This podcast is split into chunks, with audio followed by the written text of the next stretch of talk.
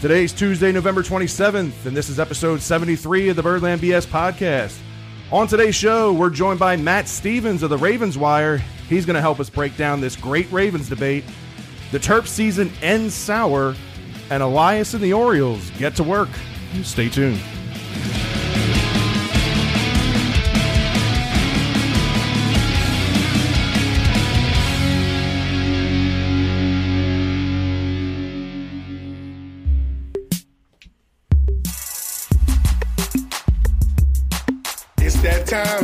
Take it to the Birdland. That Baltimore home flavor is coming firsthand. Fred Scott and Ryan, tell them the word, man. Mixing a little BS to make it work, man. Boys, they got it. On excitement, the topic. Make sure when they toss you the ball, you don't drop it.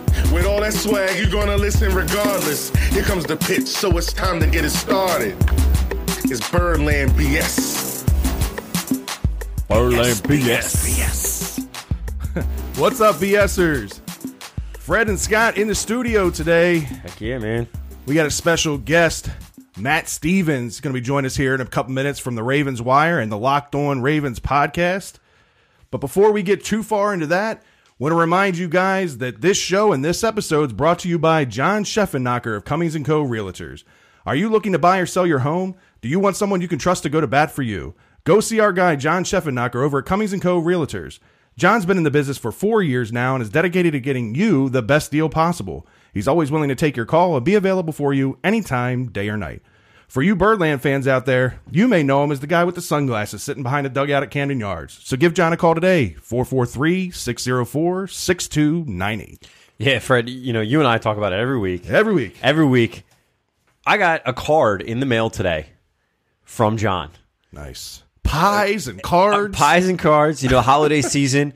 Uh, you know, he's he basically it's it was three years ago uh, that he got us into this house. Uh, three years ago this month actually, yeah. um, and he got us into this house.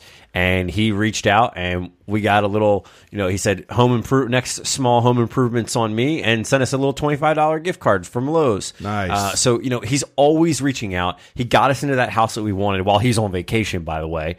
he, you know, and is is always keeping his clients up to date on news. He sends out new newsletters to his clients, everything along those lines. And then his client events, that's where he takes care of his clients as well. So those are all the time throughout the season. He's got a ton of them. Obviously, just that had the Thanksgiving. We got the pie. We talked about it last right, week. It right. was delicious. I got to bring you a piece. I still nice. have a small piece left. I've been waiting. If my wife lets me bring it out of the house, she might kill me. Uh, but yeah, you, you know, you got to always reach out to, to John at any time.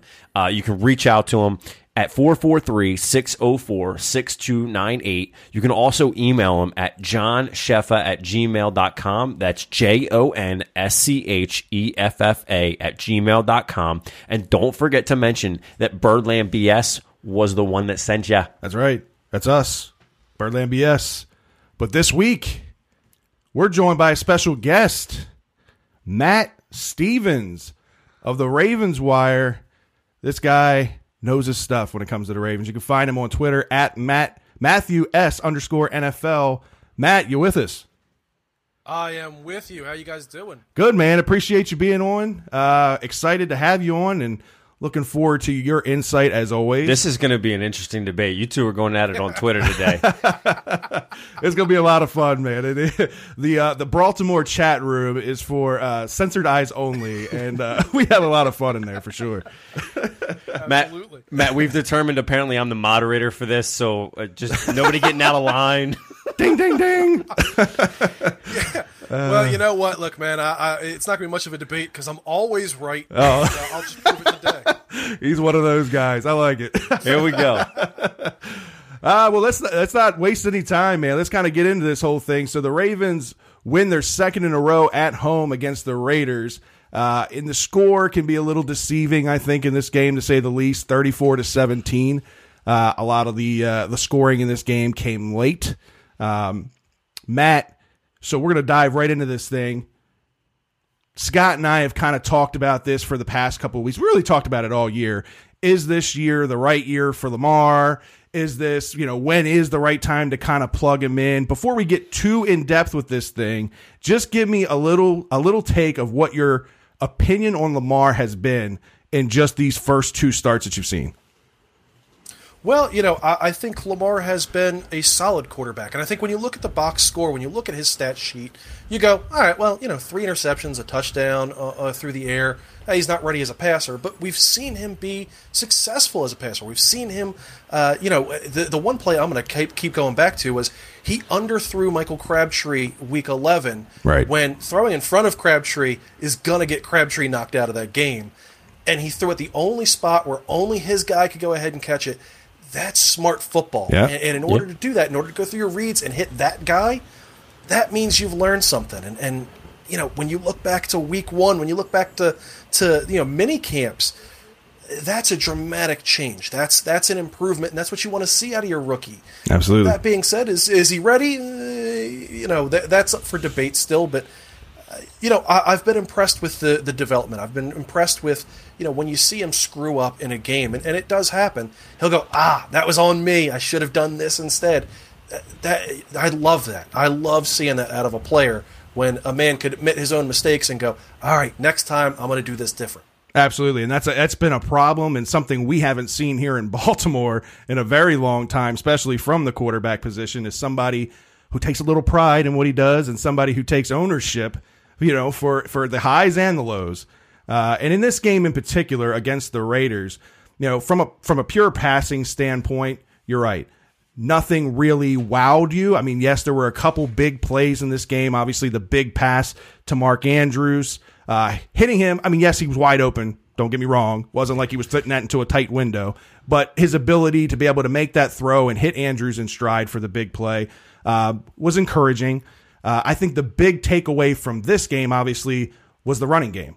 Scott? Yeah, no, I absolutely I agree with you. For me, we're seeing it's it's the Edwards Lamar show at this right. point because you know, and I know Matt's got some takes on on Lamar. I I, I, I don't know about your uh, takes on Gus, but for me, 23 carries, 118 yards. Yeah, he's not putting up you know 200 yard games, but it's more than what we've seen out of Alex Collins. And I think Gus Edwards has more than earned his right to be on the field and get more snaps. Uh, the, the, combination with him and, and, the occasional third down use of Buck Allen has been crucial for them because you went from having an east-west runner in Collins who's always trying to bounce out to the hole, a guy who tries to be an east-west yeah, Yeah, let's let's let's be honest with that. But but then you have Gus Edwards who is he is a strong runner. He's a strong north to south runner. The legs are always turning, and he's he's starting to find those holes and open up some some of those holes to be able to get the bigger gains. I think he's averaging, uh, I want to say like seven yards per carry. Uh, uh Matt might even know any better, more better because I know he knows the stats like the back of his hand. Uh, but you know, for me, I think Gus Edwards has really shown, especially with the running game. And then you get Montgomery involved this week, eight eight carries for fifty one yards in some crucial plays that that move the chains and, and get them downfield. Uh, so I mean that's what I saw out of this. I mean I'd be curious, Matt, what did you see when when you were looking at the running game this week? Well, absolutely. I mean, it, what exactly what you guys just said there is is 100 percent accurate. I mean. Edwards is a north south runner. He's a guy that hits the hole. That, that is for for being a relatively bigger guy. Uh, I mean, he's six foot one, 238 pounds. That's a big guy for a running back. He hits the hole hard and fast uh, which is is exactly what you want out of a big guy. Right. You want that quick burst acceleration the second you get the handoff, uh, especially when you're talking about an offensive line that uh, you know we'll, we'll we'll get into that stuff a little bit more, but an offensive line that is doing more power O football, but is still either a lot of injuries on that offensive line or a lot of rookies. I don't want to dance around behind those guys. I want to get to the second level before they have a chance to screw it up. Realistically, uh, you know, that's what you're seeing out of him, and that's not what you're seeing out of, out of Alex Collins. And I don't know if I mean Collins over. He talked about uh, you know putting on a little extra weight over yeah. the offseason to try to be that three down back.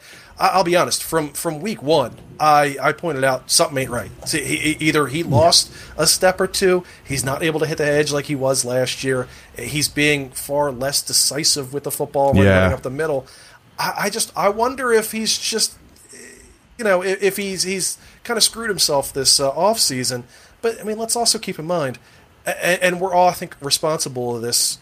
Everyone kind of voted for Alex Collins. Oh, he's the next good running back. I know.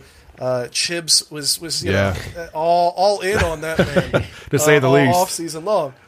But uh, you know, the guy was a, a UDA you know, or a, a, a practice squad player. Right. Gus Edwards, practice squad player. It's it's not like he's overthrown Jamal Lewis in his prime. You have two undrafted guys that are doing their thing. You know, who knows if Gus Edwards is the long term answer either? But uh, you know, he he's doing the right thing now, which is exactly what you want to see. Right. And and for me, the, the running game in this game, really the past two weeks with Lamar at quarterback, obviously has changed. There's been a lot of things that have kind of related to the to the change. I mean, whether it's it's the offensive line blocking schemes, regardless of what it is, we've seen a change for the better in the running game with Gus Edwards and Lamar back there in the backfield. Um, you know, 23 carries, 118 yards. Jackson carried the ball at a more realistic clip this week with 11 carries for 71 yards. That 25 carries a game is going to get him killed. Definitely not the answer.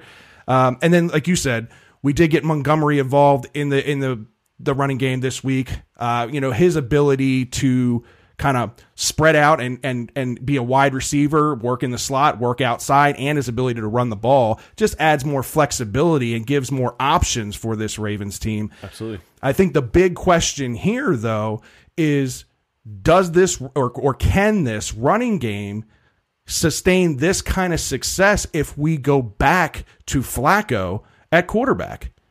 I think it, it just, it's going to depend. I know uh, this is where it's, this is where you're going to trigger the debate here.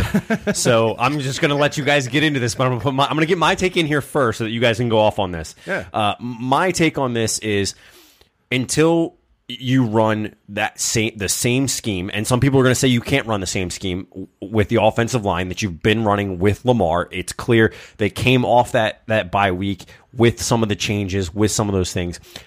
My thing is, is I would be curious to see what that scheme does for Joe because one of the things that we've said is in some instances Joe hasn't had the time in the pocket. He's been trying to scramble and he's not a scramble quarterback. I don't think anybody's going to deny that. Right. Joe is not the type of guy to get out and scramble and when he does it looks ugly and you know he either gets walloped by uh what was his face in uh in Miami last year. Oh, Um, uh, uh, Kiko Alonso. Kiko Alonso, or or he's sliding and you know screwing up his knee brace. Pick one.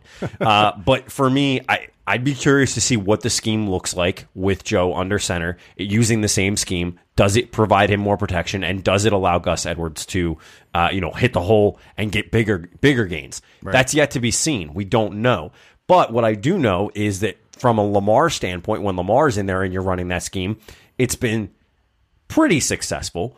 It's not this, you know, off the charts complete change of of game type mentality to me. I look at it and I see, okay, we we've moved up in the gains, but how many how many 60 yard runs has Gus Edwards gotten off?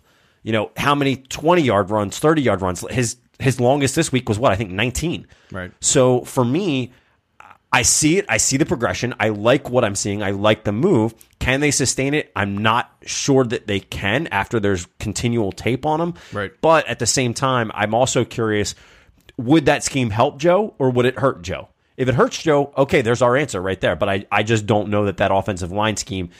I haven't seen it with Joe in the pocket. It's going to be most most defenses like you've you've talked about are going to play a little bit more contained on the edge. Right. You don't have to do that with Joe, so you can push you can push more towards the center and block those holes.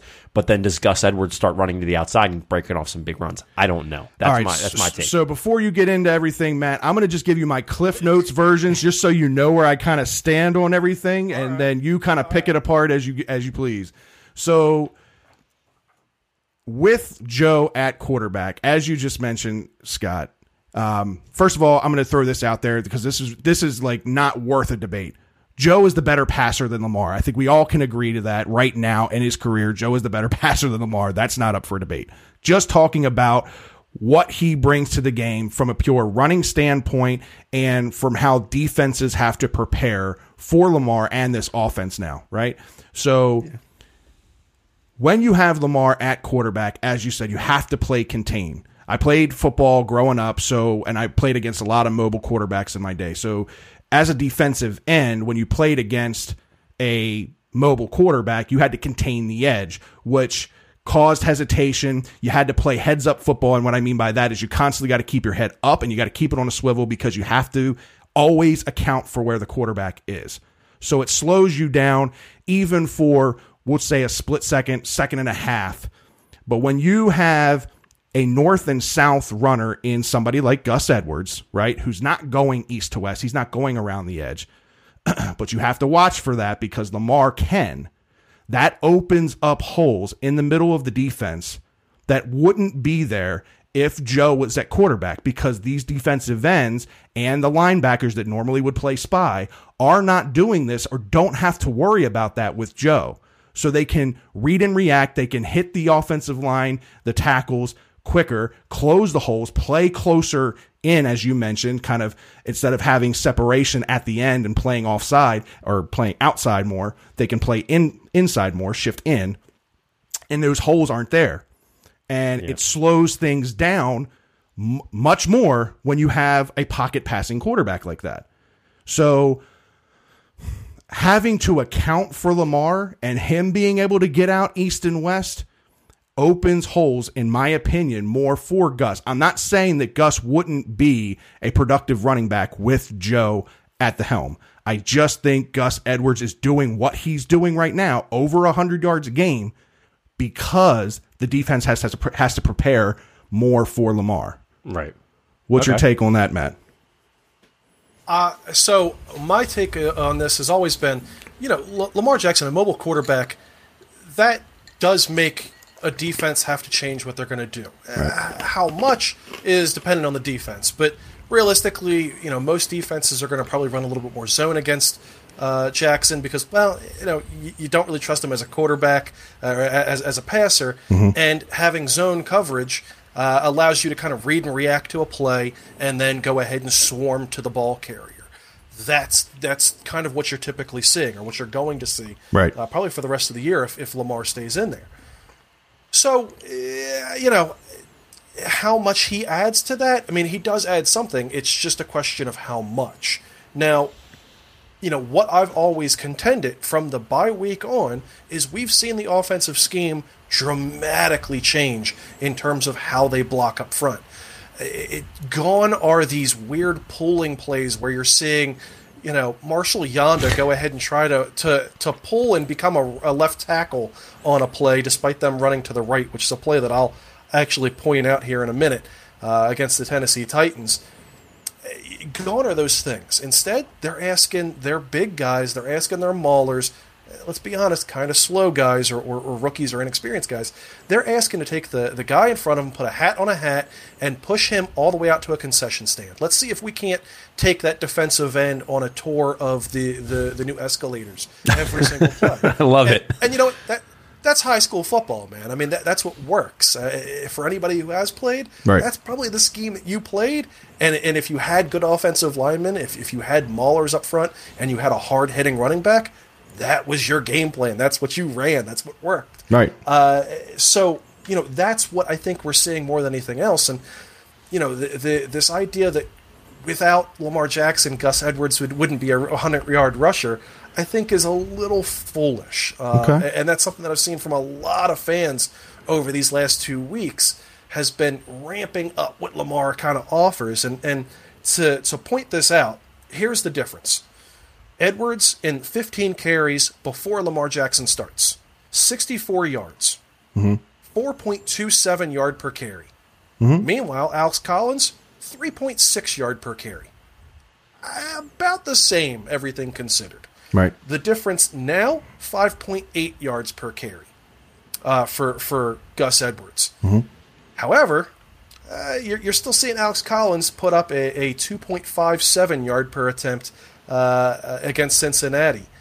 Uh, you know, if if if uh, Lamar Jackson was really the end all be all, seven rushes from from Alex Collins don't net you under three yards. It just doesn't happen.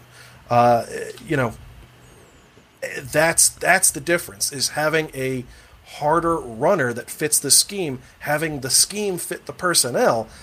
That's what's worked out, and and I actually went through a number of plays, and we can go over that now. But Yeah. Um, you know, so against the Titans, Right. the very first run of the game by the Baltimore Ravens. Alex Collins hits the right edge, you know, weak side.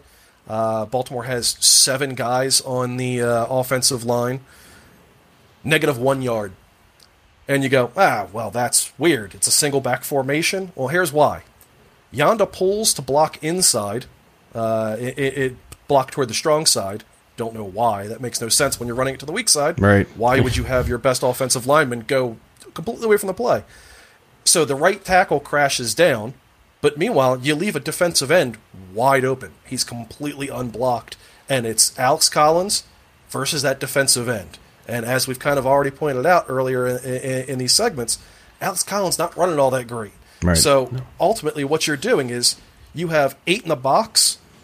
You now have zero blockers, and you have at least one guy, if not a cornerback, if he can go ahead and get off that play. Uh, you now have two guys on on Alex Collins. Well, that's that's gonna be a loss. I mean, that's just that's bad play design. Yeah, no, absolutely. I agree with and- that.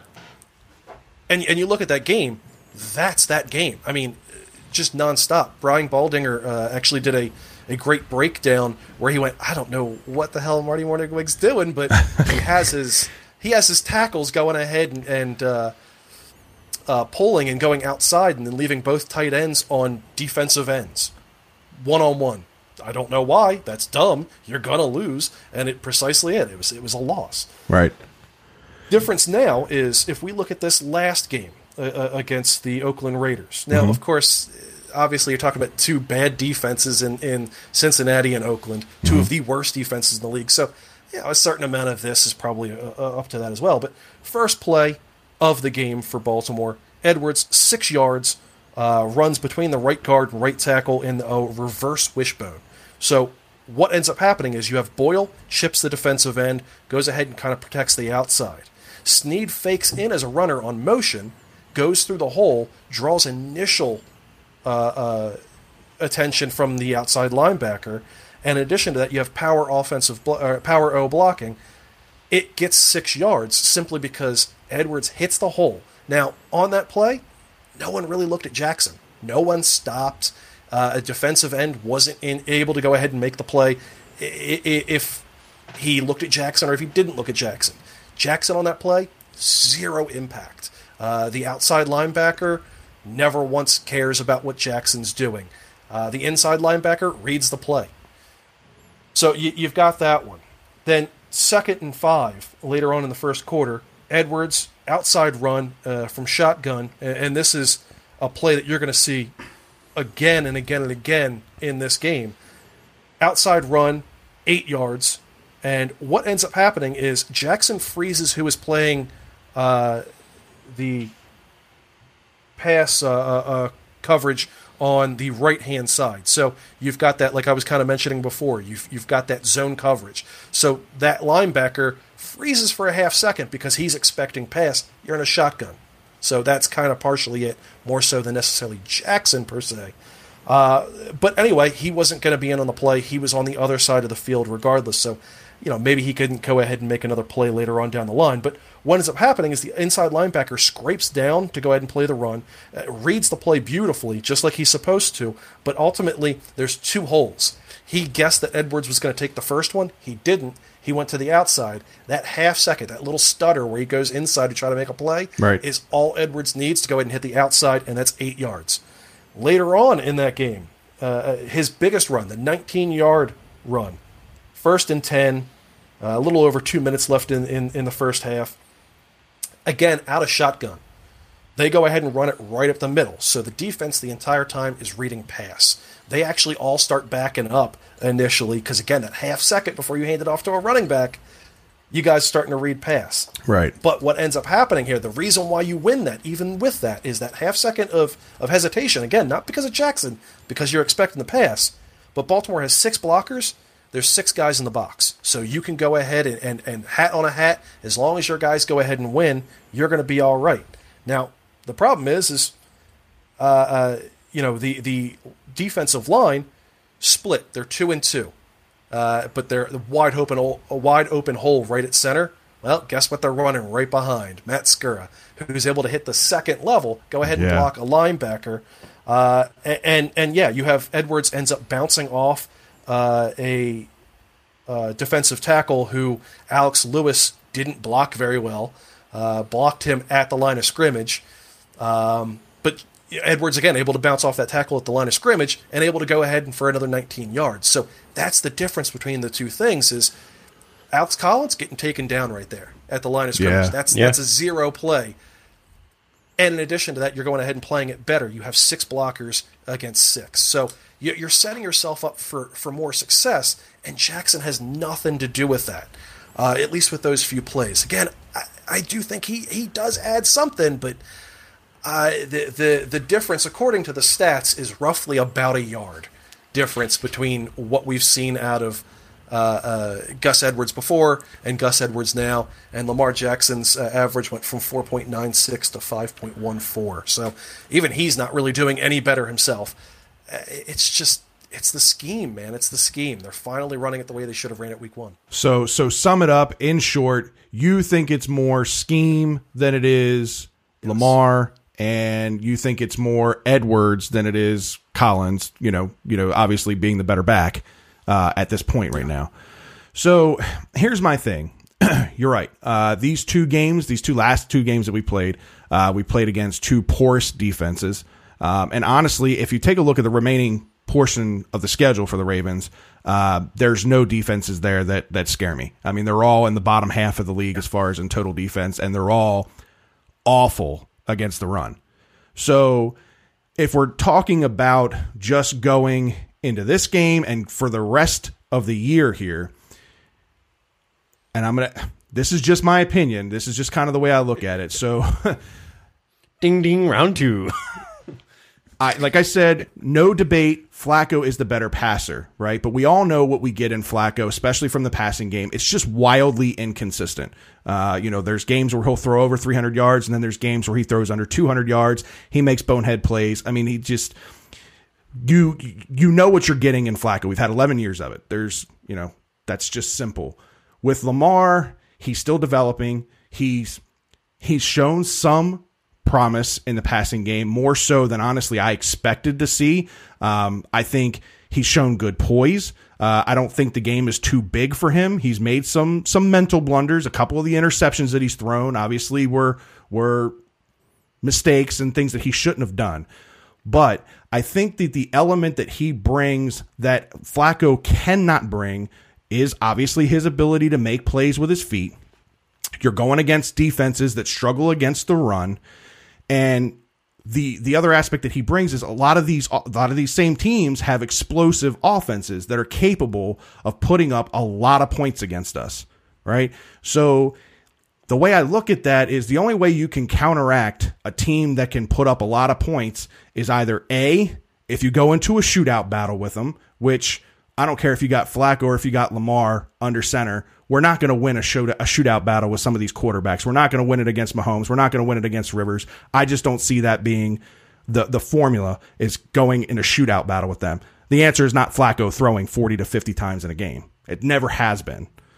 So I think with Lamar being able to run the ball, keep the clock moving, having time of possession in your favor, being able to extend drives with third down conversions using his feet, and the, the, the difference that we've seen in the running game, whether that be because of Lamar or because of Edwards or because of the blocking, whatever that may be, the two going together, Lamar being able to make plays, and again, extending past third downs, I just think from here on out, Lamar would be the better option if you're trying to really win these games. Well, I- I'll I'll disagree with you on this one, and, and I'll kind of use the same argument you used, but to flip it to, to Flacco. Okay. So, when you're talking about, uh, you know, obviously Ravens become a, a heavy run team with Lamar Jackson, and you, you, they clearly don't trust him to throw the football. I mean, let's let's be honest here. They gave it to him 18 times in the first half, seemingly out of this weird, like, well, people don't think he can throw, so we're Right. make him throw it. And Joe's had that all year long too. Where is he elite? Let's see if he can throw it 55 times. Um, you know, eh, we'll, we'll we'll we'll save my opinions for Marty Mornhinweg for another episode. But That's a whole episode, right, Matt? oh, absolutely, absolutely. I've I've made cases for why I should be the offensive coordinator for quite a few weeks now. Uh, but but you know, if you're a defense what am I going to start doing? Which is just what we saw against uh, uh, Joe Flacco. Well, they're going to start putting people all up against the line of scrimmage. Soon you're going to see 11 in the box because, well, Jackson isn't going to throw it very often. And if he does, uh, you know what? Let him beat us with his arm. Please beat us with his arm. I don't think Well, that's that's fair. I don't think that's fair to. st- I mean, that's basically saying that he can't throw. I mean, he's proven that he can throw. He's yes, he's made some mistakes, but he can throw the ball. Oh, he, he certainly can throw the football, but again, I mean, at, at a certain point, you're going to see the flip of what happened to Flacco, which was they just backed off the line of scrimmage for Flacco because, well, you're not going to run it. Well, you're going to run it six times a game, uh, and and that's another point in terms of this run games being successful is Gus Edwards ran the ball 23 times Sunday. The last time they had a running back run thir- 23 times or more was Alex Collins way back in Week Six of 2016 Okay. That's not a problem. So, you know, again, when when you're talking about uh, uh, you know running the football that often, well, defenses are going to start catering to it a little bit more. Uh, Are they going to find as much success uh, as they did necessarily against uh, uh, betting the the barn against you know Flacco in, in the passing game? Eh, probably not. The run game's a little bit better than, than what we have for the pass game period, but the the difference will be all of a sudden can Baltimore keep up with those teams uh, offensively? And, and as we've kind of mentioned, you know, or, or at least we've we've beaten around the bush. This defense, not a great defense. I don't care if they're ranked number one. Yeah. I don't trust them in a game. Uh, They gave up 17 points to the Oakland Raiders and Jordy Nelson, who, uh, you know, the fact that Baltimore wanted him lets you know all you need to know about Jordy Nelson. But to your point there, but to your point there, right? So the defense isn't playing great and they haven't been playing great. And the only way that you make them better than what they are is by keeping them off the field and keeping them fresh, right? And the only way you do that is by running clock, having time of possession in your favor and extending drives and keeping, you know, instead of going three and out, having having sustainable drives. And I feel like that with Lamar in this running game, we're seeing that more, and that's why the defense has played a little bit better. But but again, I think the, the, the key thing here is well Jackson. I mean, if you take out his runs completely, you're still talking about Gus Edwards, 23 carries, 118 yards. E- even if you want to say that Jackson does make Edwards a better ball carrier, you're still looking at just about 100 yards on the ground from one player. We haven't had that in quite a while. Right. Uh, you, you go ahead and do that with Flacco. Well, all of a sudden, a defense now has to go. Oh well, he will throw it 70 yards without any hesitation. Uh, if anything, actually, if he sees one on one on the outside, that's pretty much where you can guess that ball is going.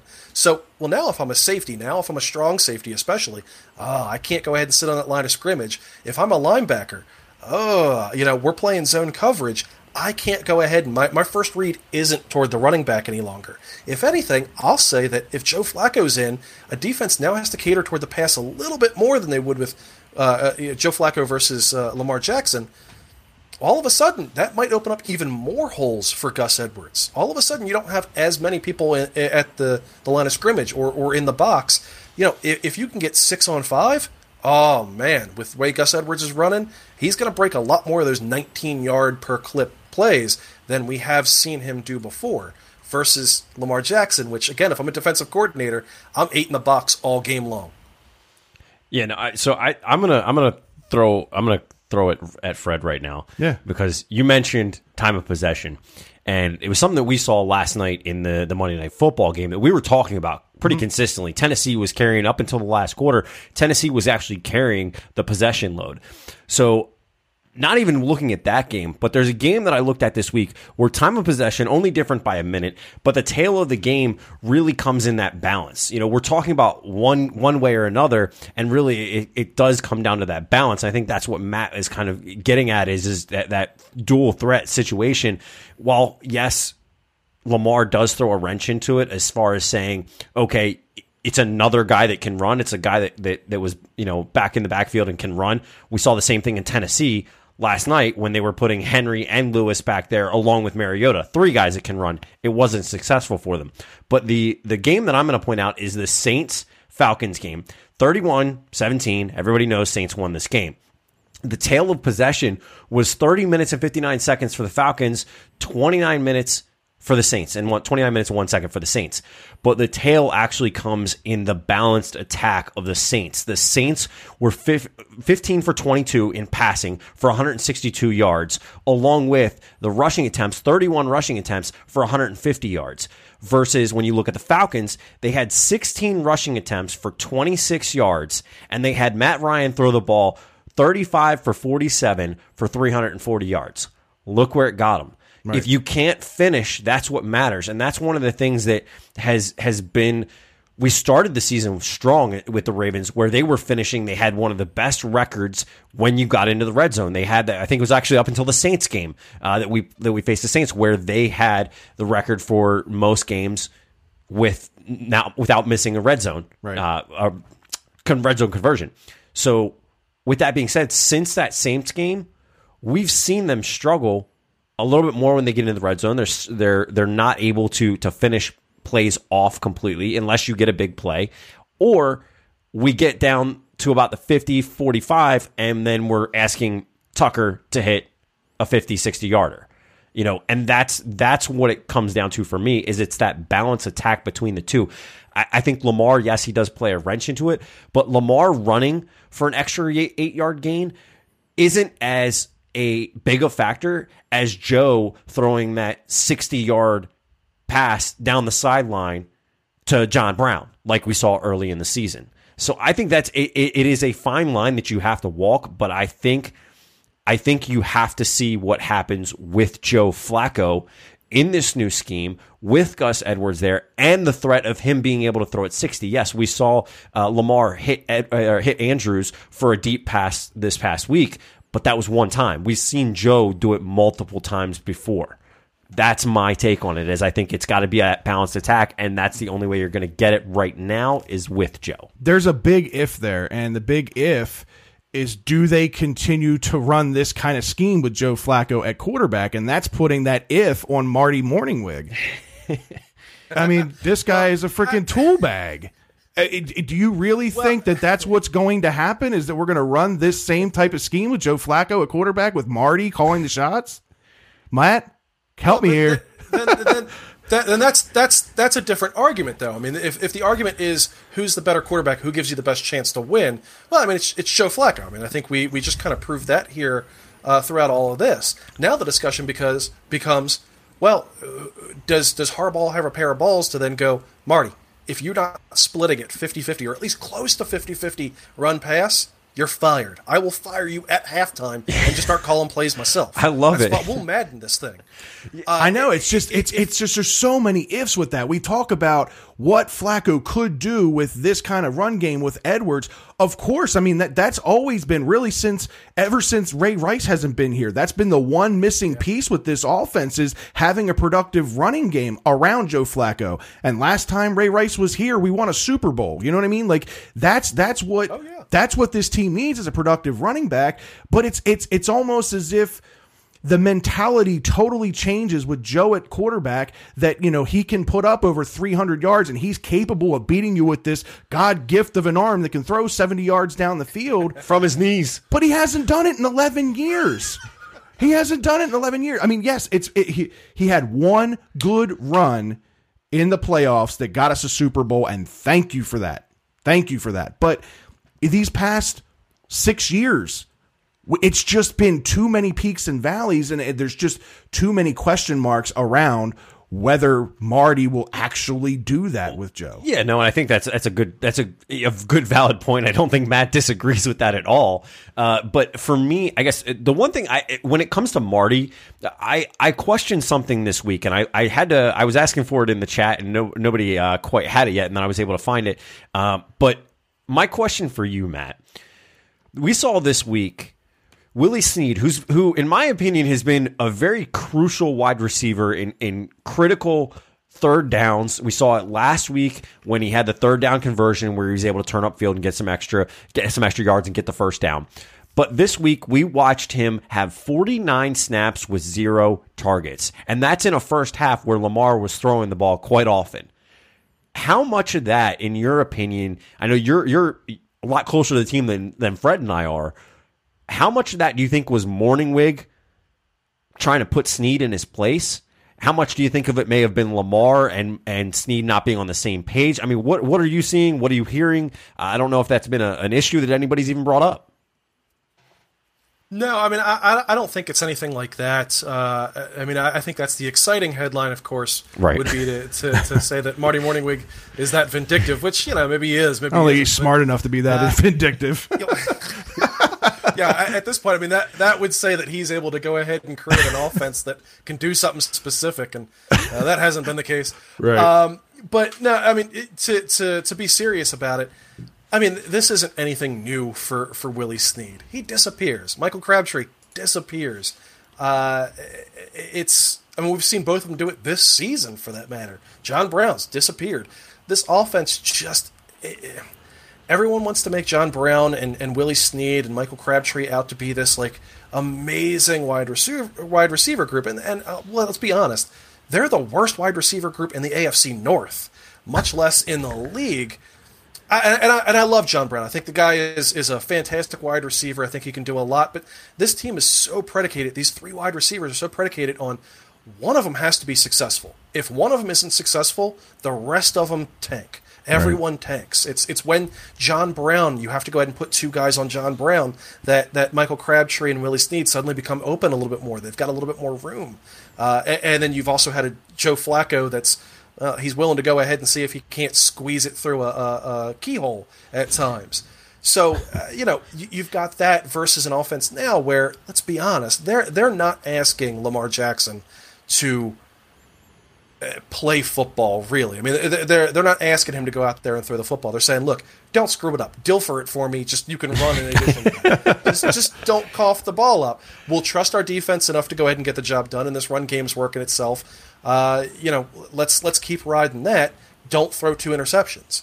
Um, so yeah, when it comes to Willie Snead, you know, it, it's it's not surprising to see him have a dud of a game. It's it's his first real one of this season, for that matter. Yeah. Uh, but it, it's something that you know, asking New Orleans Saints fans and, and those analysts, uh, that's what he was doing last year. He didn't show up at all last year.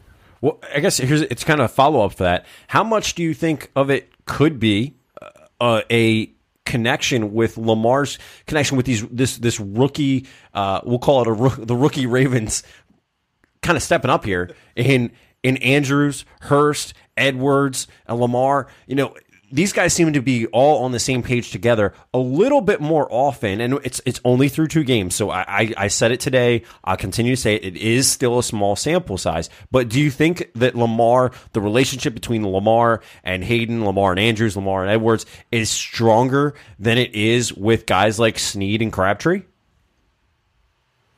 I, I don't know if it's necessarily stronger per se. I mean, I, I think that makes sense. That obviously the, the young guys you came into the draft with, you you know, again, anyone who's played football, your guys are your guys. You're going right. to favor yeah. them over someone else if if everything's equal. But uh, no, I mean, I, again, I think it just goes back down to the offense that they're asking Lamar to play, which is quick reads. Uh, quick throws. Don't go ahead and get caught back there dancing where you're going to lose 19 yards on a sack just just get rid of the football if it's not there. If it is there, then then throw it. But it's going to be primarily to your tight ends, and I mean that's that's Ravens football for the last eleven years. Is the tight ends are your main guys. uh, so they're they're doing what they did with Joe Flacco early in his career, which is here's Dennis Pitta, throw to him every single play if you have to. I don't care. Right. Well, let's shift gears a little bit here because we could. I, I, literally we could go on with this debate for an hour, two hours. I, I, could I could very easily. But uh, let's talk a little bit about the defense here. So, um, obviously, the defense struggled in this game early on. Uh, kind of buckled down late and made some plays. You know, one of the big things that's been missing for quite a while now, quite a few weeks now, has obviously been the pass rush. Um, and you know, we Scott and I had talked about it on last week's episode that that was something that needed to get ramped up. It was something that needed to get. Uh, it, there needed to be four to five sacks in this game was what uh, the number I was looking for. I needed to see some pressure. You had to get to Derek Carr. And you almost didn't see that until very, late in the game when Matt Judon kind of blew up out of nowhere. He had the three sacks uh, late in the game here. What's your take on the pass rush and where where's the issues? Do you think it's it's age with Suggs? Do you think it's the young guys just not stepping up, you know, and living up to expectations? What's going on with the pass rush? Uh, you know, it's it's a mix of a bunch of different things. I mean, Judon obviously has not shown up for a majority of this season, if we're being honest. Yeah. And and you know, again, if you look at last season, that was kind of what last season was. I mean, he had three or four big games in which he had multiple sacks, but I mean, the dude disappeared for a good portion of the season. It's just easy to look at the final stat sheet and go, oh well, he had eight sacks. You know, free, that was that was a good Yeah, good year. Right. Um, yeah, and, and you look at this game. Well, now he has six sacks. Right. But again, w- would you ever say that Judon has done well? No. Uh, no, you of course you wouldn't. Um, so when, when that's happened, obviously teams are able to go ahead and focus a little bit more on Terrell Suggs, and and to Suggs, uh, you know, discredit, he's older, he's slower, he's not looking quite like his old self either. Uh, you know, it, it comes with a certain amount of age, of course. I mean, Right. wha- what is he like seventy four now? So it's, Just about. you know, it, you know, Suggs is up there in age, man. It's it's not surprising that he's that he's struggling a little bit.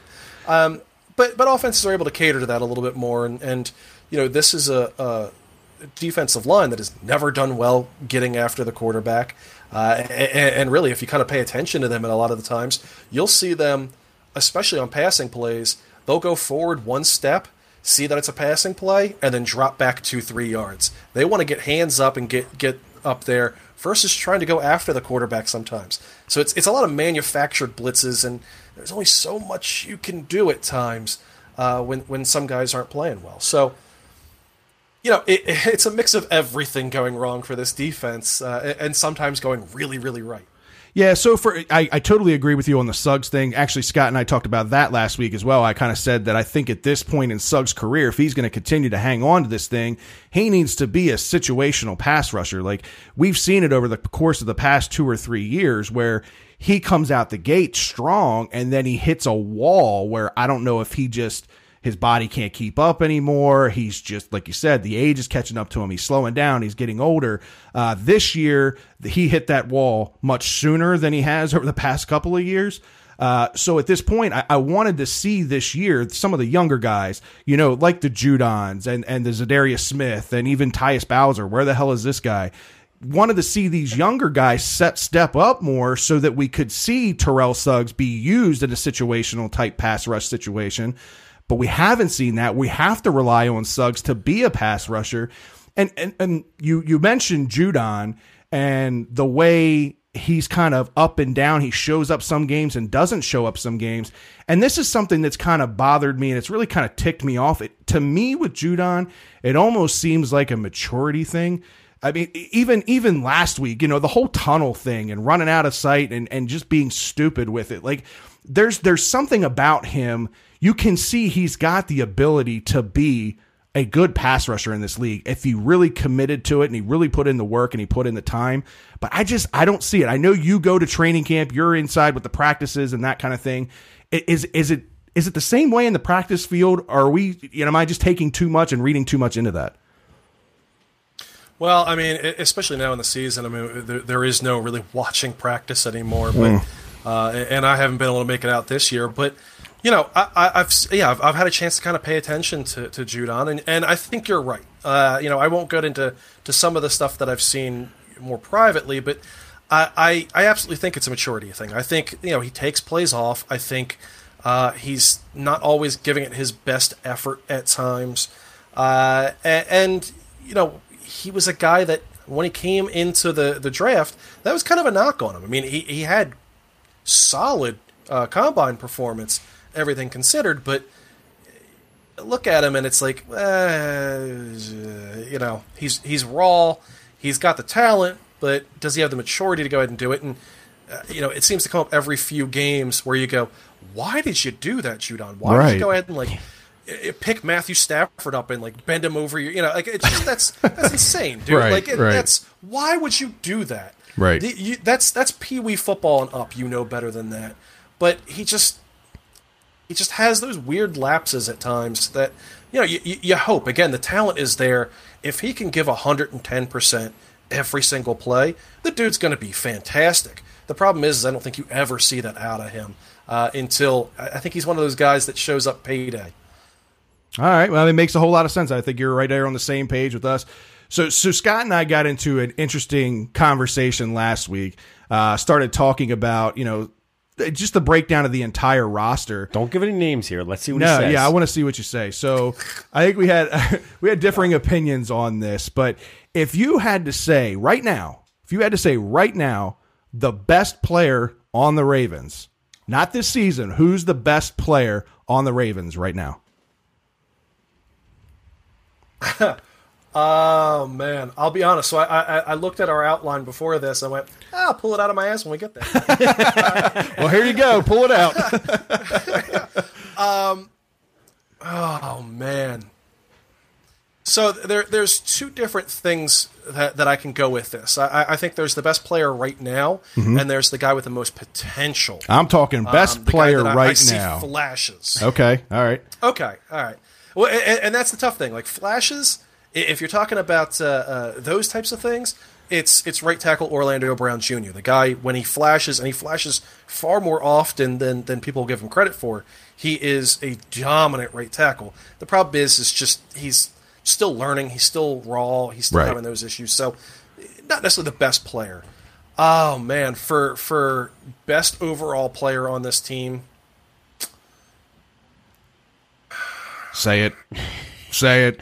it's it's Marshal Yanda. Honestly, Marshal Yanda. I- I Okay. mean, wow. It's Marshal Yanda. It, it's, I, and I'll say this: I was negative on Yanda to start this season. He was not playing well. Uh, I, I did not grade him well quite a few times, but we're seeing him maybe just knock off some of that rust, maybe get back into full shape again Yeah. after dealing with an injury and an off-season shoulder surgery and you know all the things that he's gone with. We've seen him kind of return to form a little bit uh, and, and be consistent. And and for everything, again, you know, flashes versus consistency. I'm going to take the guy that gives you a B all day long every day versus the guy that gives you anywhere from an F to an A. Because that's a lot of this team is F to A's, depending on the play, depending on on the game. You're right. You know, Eric Weddle will have a huge game, but then suddenly you're like, Whoa, what, what's going on with you, Weddle? Suggs does the same thing. Joe Flacco had an MVP start to his season. The first four weeks, he was on pace for a Tom Brady like MVP season. yeah. Uh, that didn't pan out long term, obviously. But, Yeah, no. So yeah, it, it's an inconsistent team. Uh, I'll say, uh, yeah, Marshal Yanda is just the, the, the best player right now. Uh, Matt, I, Scott's itching here. I don't know if I don't know if you if you've got the video feed on for, for this call, but you should have seen Fred's face. oh my god, you threw him for a loop because his is who. Marlon Humphrey. I don't think there's a better football player on this team than Marlon Humphrey. I, I really do. I mean, we got to see exactly how how much better this pass defense is, not the total defense. This pass defense is when Marlon Humphrey was out. When Marlon Humphrey missed, I mean, this defense was getting picked apart in the secondary. And once Jimmy Smith kind of got worked back into the mix, you know, I gave him a little bit of a you know a little slack because he had to come in after suspension, get back up the game speed and all that stuff. But I mean, he has take he has regressed quite a bit at corner. Um, obviously, he's overpaid for for his for for his production uh, and his ability to just to stay on the field. That's a whole nother topic. But I just I think all around player. I agree with you hundred percent on your take on Orlando Brown. I have been extremely happy with and extremely high on Orlando Brown. Didn't understand in the beginning of the year why he wasn't playing. We talked about that, quite yeah. a bit. I know there was some rumors that he wasn't picking up the playbook and things of that nature. I think Terrell Suggs even had that problem when he first came out of college too. But what this kid can do. Uh, he shows a lot of promise, and to be able to get that guy in the third round was a huge steal in my in my opinion. But I just think right now the best overall player, if I had to pick one, is Marlon Humphreys. Just my opinion. Yeah, I, will be honest. Uh, Marlon Humphreys was in my mind as well. I, I, I'm absolutely thrilled with what he's doing, uh, and and you know, again, for those that have paid attention to football or played football, it, it, quarterback is a lot like uh, you know your your your lineman. If I don't hear your name, you're doing great. Exactly. The second I hear your name, we have a problem.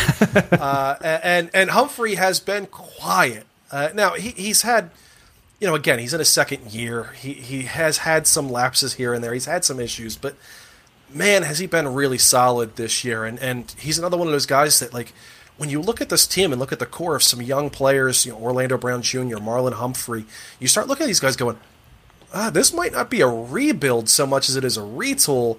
You just got to go ahead and get a few guys. And and yeah, Humphrey has absolutely been that. And um, you know, to to answer the question on, on why uh, Orlando Brown Jr. wasn't starting Week One, it's uh, it's the same thing that this team's done all season long, which is we paid James Hurst like a right tackle. Yeah. He's going to be a right tackle. I don't care what happens. Yeah. Despite it not making any sense, despite Orlando Brown Jr. outplaying him from training camp. Right. Uh, it, it, I mean, that's just honestly what it is, which fits in perfectly with what this team has done this year. But yeah, Mar- Marlon Humphrey, man, uh, you're, you're absolutely right. He, he's a guy that uh, absolutely was in my mind when I was going and, and, and saying Marshal Yanda too. All right, so we got the Falcons coming up next. We got them coming up this weekend. We're going to Atlanta in the dome. Um, you know, Atlanta historically always plays better at home than they do on the road. Uh, this team has been kind of up and down. I think that they uh, obviously their record uh, isn't very good right now, uh, but I think what they're lacking is they're they're obviously missing the running game, not having Devonta Freeman, not having Tevin Coleman. Like these are two big guys that you know complete their offense, kind of like how we are missing our running game. They're missing their running game there. What are you looking for if the Ravens want to win this game, Matt? What are you looking to see? What do the Ravens need to do to win this game? the the total key, the one key, is don't give up the big play. That has been this defense's issue all season long. I, I mean, you look at the Oakland Raiders uh, uh, game. You know, Carr, 16, 34, 194, and one touchdown. You go, well, that's, I mean, that's easy. Right. Yet you look at the final score, uh, if you go ahead and take away that fumble recovery and, and, and the the punt return for a touchdown, that's a 20 to 17 game. That's not what you expect against a 2 and 9 team. Right. Uh, and, and it's because, you know, he hit Seth Roberts for a 44 yard pass, he hit Lee Smith for a 30 yard pass. Those things are so difficult to defend uh, consistently. But if Baltimore goes ahead and, and doesn't give up the big pass, they're far more likely to get themselves out of the game without a whole lot of points being scored. Uh, and and I, you know, going back to our first little talk in our first segment here, uh, when you're talking about a Lamar Jackson led team, this defense has to go ahead and keep the score lower than what Atlanta can do to this team. All right. So good point, and I, I think I agree with all your points there. Obviously, the the big weapons on offense um, that that Matt Ryan has to his disposal. Julio Jones, and he's got the rookie Calvin Ridley. Which, if Calvin Ridley goes off in this game, Baltimore is going to have a hissy fit. Uh, I will not be on Twitter for a few days. I will take a break. I, I do not want to deal with that. But here, here's my question. So there, there's been, you know, there's there's a couple different ways that you can play this out, right? You know, a lot of, you know, some people are of the the mindset that you put your best corner on the best wide receiver, and that's how you shut, you know, a, a number one wide receiver down, right? That's one approach. The other approach is you take your number one and you put him on the number two wide receiver. You put your second best corner on the number one receiver and you shadow him and you give double teams to that guy. What's your take on the best way to stop Julio Ridley in this passing attack? Well, uh, uh, you know, again, this is a, uh, this is one of these like pick your poison type of offenses, Right. Where if you're not careful, I mean, e- even if you go ahead and lock Ridley down, even if you lock Julio Jones down, man, that tight end Hooper, Yeah. all of a sudden has that middle of the field all to himself all game long, uh, and Baltimore not done well with that. So No. you know, j- just just like what Baltimore was doing to, to defenses earlier in the season, uh, safety play is going to be pretty critical here. Uh, you, you need the safeties to be able to kind of keep the big play from happening, allow you to go one on one with with uh, uh, Jones and Ridley as much as possible. You know, you're going to throw a little zone in there as well, of course, but uh, try to go ahead and do that a little bit more, so that way you can put more guys in the middle of the field. You can drop. Uh, you know, on uh, Peanut back and Mosley can stay in there, and, and Kenny Young can stay in there. The the the more time that Matt Ryan has the football, the less chance of success he's going to have. Uh, a- and Yeah, it, it's I mean it's all going to come down to safety play. So Eric Weddle's going to have to have one of his best games of the season in order to really lock that down, because otherwise someone's going off for over 100 yards pretty easily. Yeah, no, I, I agree with that. I mean, we we talked about it last week on the show about really ultimately what this team needs in that secondary being a true free safety. Yeah, his team hasn't had a free safety since Ed Reed. Yeah, I mean, and so I think that plays a it plays a huge role. So that's why you you're absolutely right. You need you need your safeties to step up. You need to do it. And by the way, you, you mean to tell me that Hooper uh, can't be covered by C.J. Mosley? I I, uh, I I'm not as negative on C.J. Mosley as, as a lot of people are. Uh, I, I think that he's been given a lot of the Flacco treatment, which is not the greatest talent around him, so he's asked to do far too much. But yeah, I uh, I'm not excited about that matchup, is what I'll say. How, how much do you think of that from the defensive standpoint, real quick? How much do you think of that is the use of Kenny Young and him, where where he's having to drop back in coverage a little bit more than Kenny Young? And Kenny Young is playing up more on the line. And I guess maybe I, I don't know whether the thinking is he's younger and more spry and can get to the you know has a better shot to get to the quarterback than maybe Mosley does. But he's been playing a lot more up on the line than Mosley has been. Yeah, I mean, th- this defense, when you look at it the last few years, has really been a we'll let you catch the four yard pass and then we'll come up and make a tackle. I don't care if you go a, a hundred percent for your completions. We're going to go ahead and shut you down. Uh, we're not going to let you get a first down very consistently, or we're going to we're going to make you fight for every yard. That's really what Mosley's been doing throughout his entire career as a coverage guy, uh, and, and that's what works with this defense primarily. Versus you know a guy like Kenny Young who uh, has flashed, but has also had some negative sides to him. And when you're talking about um, you know any confusion in the middle of the field, any any screw ups at all is a touchdown.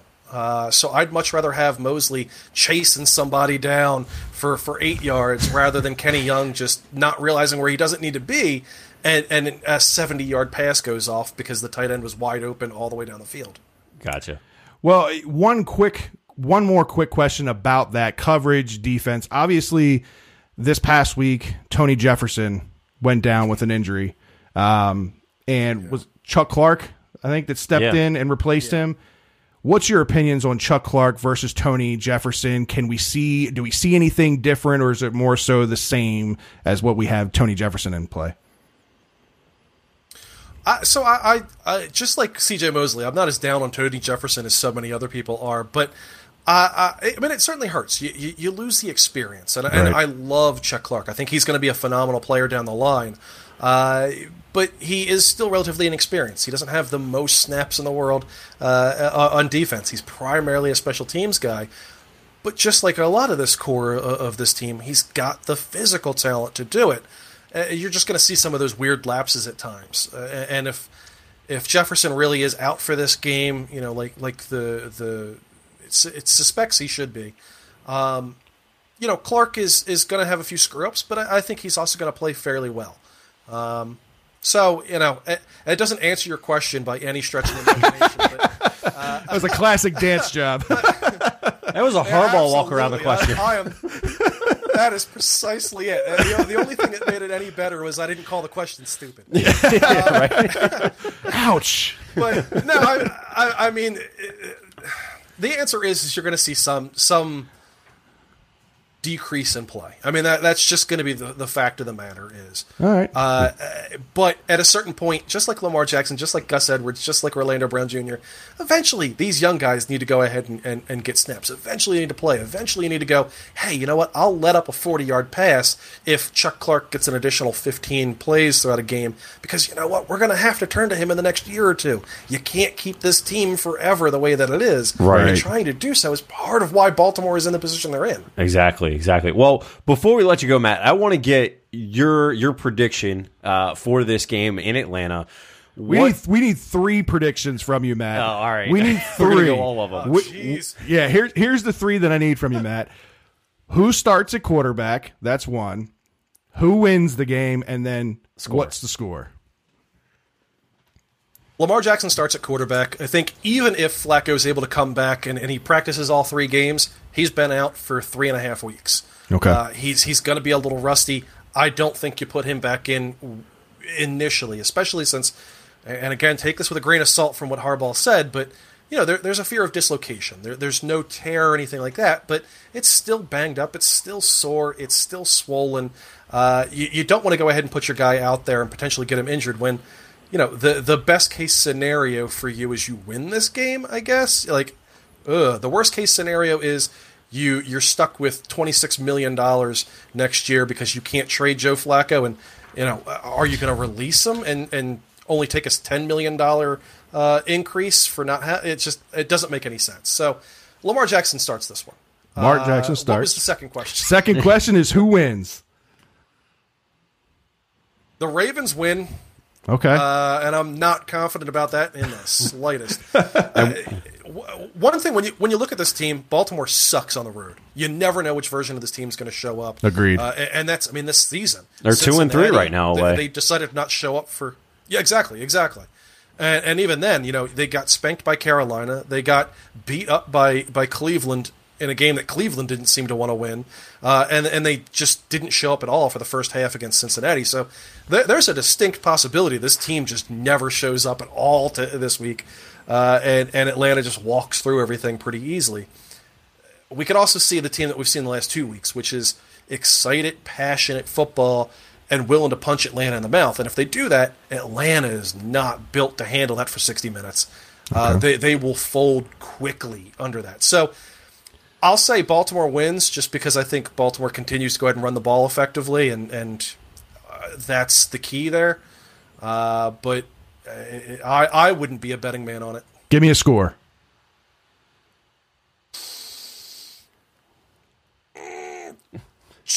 Twenty-seven to twenty. 27 20. All right, fair enough. Matt Stevens from the Ravens Wire, Locked On Ravens. Tell everybody a little bit about yourself. Tell everybody where they can find you and what you're doing, what you're doing, and what you're working on, man. Well, yeah, as you just uh, kind of mentioned, I'm the managing editor and, and lead writer of the Ravens Wire. So go to ravenswire.usatoday.com. Let me actually just double check that because it's a little funky. Ravenswire.usatoday.com. Uh, not theravenswire.com because that leads you to another site. Uh, but go there, check out our content. Uh, you can also obviously follow me at Matthew S underscore NFL. Uh, I try to go ahead and live tweet during games, and, and of course, all the content that we publish gets sent through my Twitter feed as well. Uh, and if any indication for the last few days has been the case, you already probably know of me and hate me for my take on Lamar Jackson. Matt, you're a good dude, man. We appreciate having you on the show. Thank you for coming on. we got to have him on for round two. We def gloves yeah. off the next We time. definitely got to do this again, man. Appreciate you being on, man. Yeah, yeah, absolutely. Uh, always a, a pleasure being on with you guys and, and doing this. And uh, yeah, uh, we we have a matchup this week for fantasy football. By the way, We weren't going to get into that. Yeah, I. I was gonna let that one go. I wasn't gonna go into that. That could be a whole nother bag of worms there. be sure you follow us at Baltimore. Or, Ba- what is it? Baltimore One on Twitter uh, as we have our, our our fantasy football. That's a lot of fun with a bunch of other guys that are into the podcast and, and blogger scene. Man, bunch of good guys. But Matt, we appreciate you coming on, man. We'll talk again soon. Uh, I appreciate you having me, guys. Have a good one. All right, man. You, you too. too. Matt Stevens. There he goes. Yeah, man. That was a lot of fun, man. That was. That was a lot of fun. Always good to have him. He- He's got great insight on things. Uh, yeah, look, I, I don't agree. I, I don't disagree with a lot of the things that he said. I, I said earlier, you know, I can play both sides of the fence on this because honestly, I can really see both sides of the fence with Flacco and with Lamar. I just, You just wanted to go at Matt. That's all it was. Man, it- Don't. I just, I just, you know, the extremists, you know, the one side or the other, and they're so dead set on Lamar's the guy, or do, so dead set on Joe's the guy. Those are the people that I like to pick apart. and not to say Matt was being that way at all, but we just got into a healthy debate earlier, and I thought, man, that would be good for live TV. And and kudos to him. Thanks to, for, to Matt for that because he, he kind of did this on on On a uh, whim. on a whim Yeah. and came on. We appreciate it, man. Uh, so thanks for joining us. We got to do a social media shout out real quick. Absolutely, we've been absolutely. we've been going at this for a while. There are plenty of people watching uh, throughout all of our different social media. Honestly, I have not really been paying attention to much of the comments, so I'm sorry, guys. I you normally, you know me, I'm on top of that kind of thing, but so far I see Justin. Appreciate you tuning in. Sherry, as always. Roland, good to see you in. I haven't seen you in here before, so good to see you. Dave Foster, as always. Ryan Hewitt. the uh, the redheaded one, Yeah. joining us. James, as always, and Parker. Never seen you in here before, so appreciate you joining in the, in the feed. Uh, Nikki, as always, appreciate the uh, the feedback, Nikki, on the volume there. I got that situated, so thank you. Joe, Kim, Carrie, uh, Mark, Trish, good to see you. Uh, that's all I see on my end. Yeah, so on on uh, YouTube we had Connor, Sam, uh, Hector, Tim chimed in for a little while. Uh, our, our friends that we we kind of had talked to the other day, Spotlight Sports Talk, uh, nice little channel. They talk Yeah, about man. different games and Go everything. follow so- them on YouTube if you haven't. Subscribe to their channel. Yeah, definitely go check them out. Uh, KDPPX. Uh, not sure what that stands for, but uh, chiming in, uh, saying Lamar hitting uh, John Brown. Yes, he did hit J- John Brown for some uh, some Yep. shots. It was wound up being called back uh, on on uh, Twitter.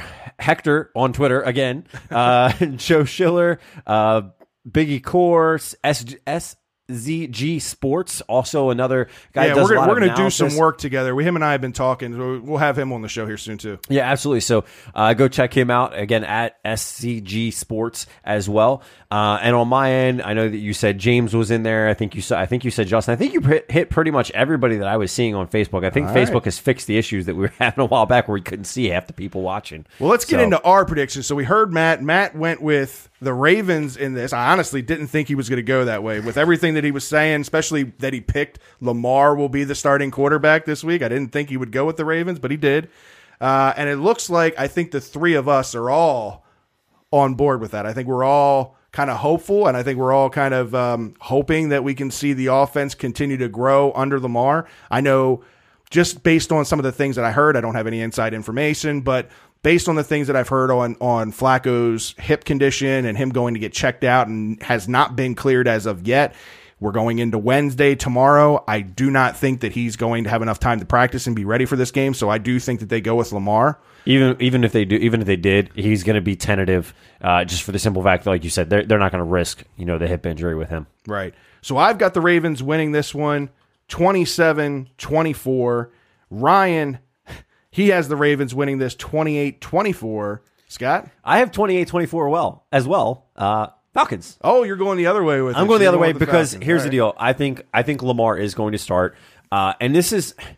I can't say it's a knock on Lamar, but I just don't know that Lamar can go into Falcon Stadium. They're three and three right now at home, and the Ravens are two and three in away games. I just don't know that we can handle the Falcons and be able to cover. This is going to be an offensive game, and like you said, you've got to lock down Julio and Calvin Ridley, not one or the other. But if you lock the two of them down, like Matt said, you leave Hooper open. I just think it's going to be it's going to be a close game, but I think it's going to be a close game in favor of the Falcons at home. They're coming off three straight losses. Matt Ryan has something to prove. The Ravens coming off, and they they're off of uh, what three straight wins, I believe, or two straight wins at this point. But Matt Ryan and this Falcons team has something to prove, and they need to prove it at home because they've they lost uh, to Dallas at home, twenty two to nineteen in a close game. All right, so Thursday night football, we got the 10 and 1 Saints going up against the 6 and 5 Cowboys. Look, the Cowboys are playing much better football now. Uh, I, I think they've kind of gone back to feeding Ezekiel Elliott the ball, and that's obviously been beneficial to their offense. Not only is he running well, but that opens up the passing game more for Dak Prescott. Uh, Amari Cooper has fit in well there offensively. Obviously, he's making plays. He looks more like the first round pick that Amari Cooper was now. I don't know if it was just a change of scenery that he needed or he fits better in this offense, whatever it may be. Raider, uh, the, the, the Cowboys are definitely playing better football. But the Saints, they're the best football team in the NFL right now, in my opinion. I think they're the most rounded team offensively, defensively, special teams. They've just got a really good team. They're unpredictable on offense. They've got weapons galore. I think the Saints win this one pretty handedly, 37 to 20. Ryan's right there with me. He's got the Saints winning this one 41 to 27. Yeah, I've got it right there 35 21 Saints. I, I just think it's a runaway here for the Saints. Like you said, we, we saw them live. We talked about this multiple times now. Just the way that they're playing is just, it- it's so balanced every week.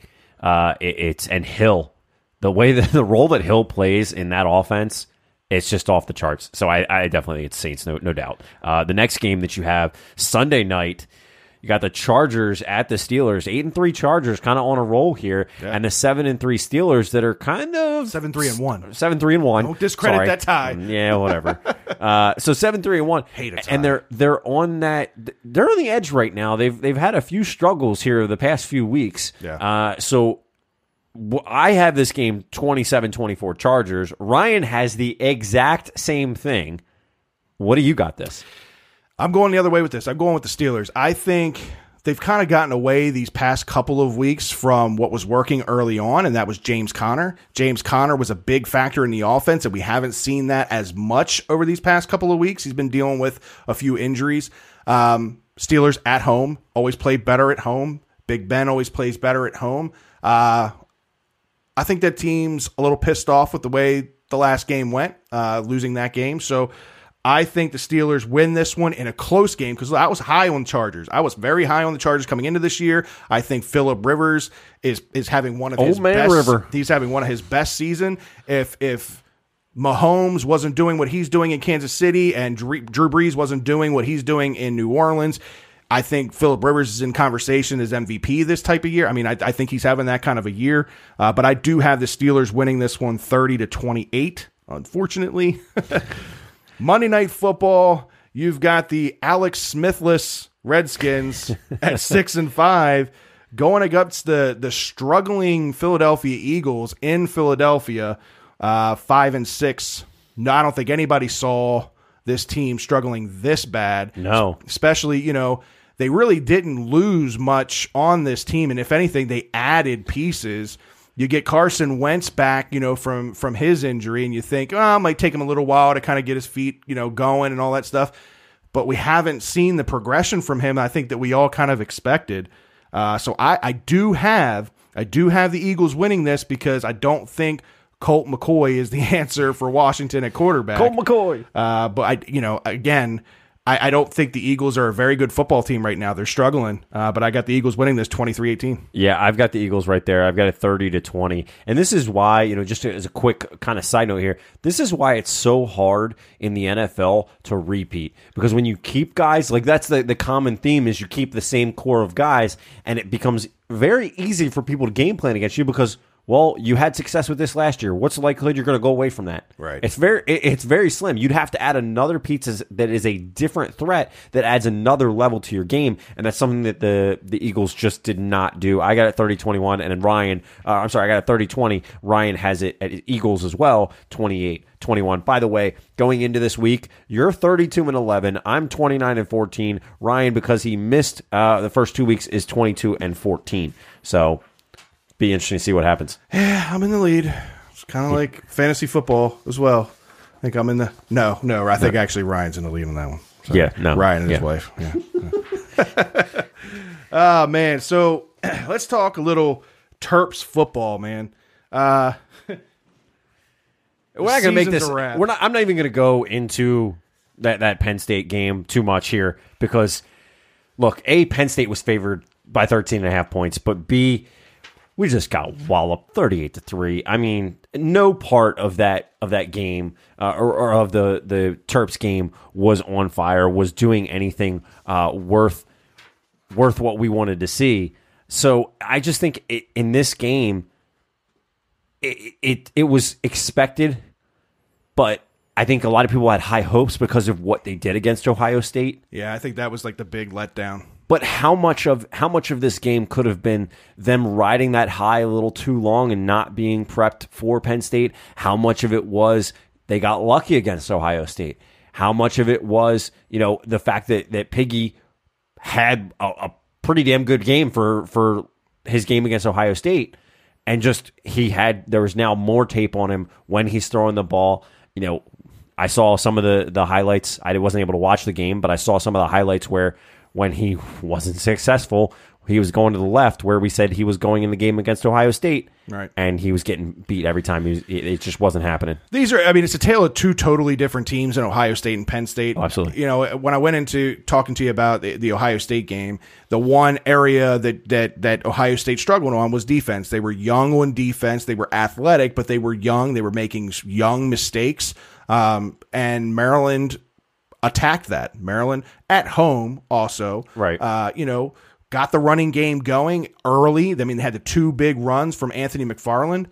Penn State's a totally different an- animal defensively. They're one of the better teams in the Big Ten defensively, and the Terps just could absolutely not get anything going on the ground in this game.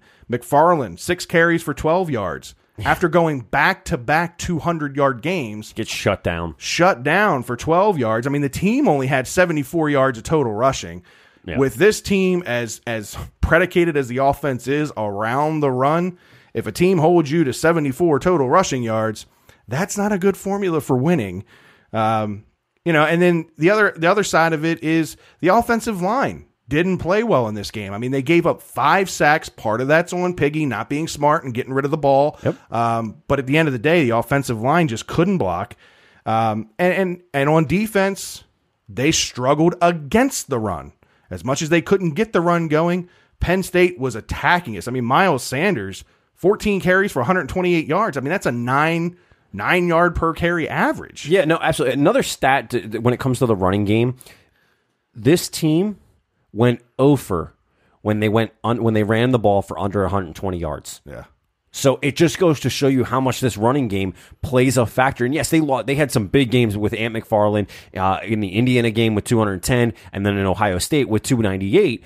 But it, it just goes to show when they Leake was the strongest runner, 34 yards for the team.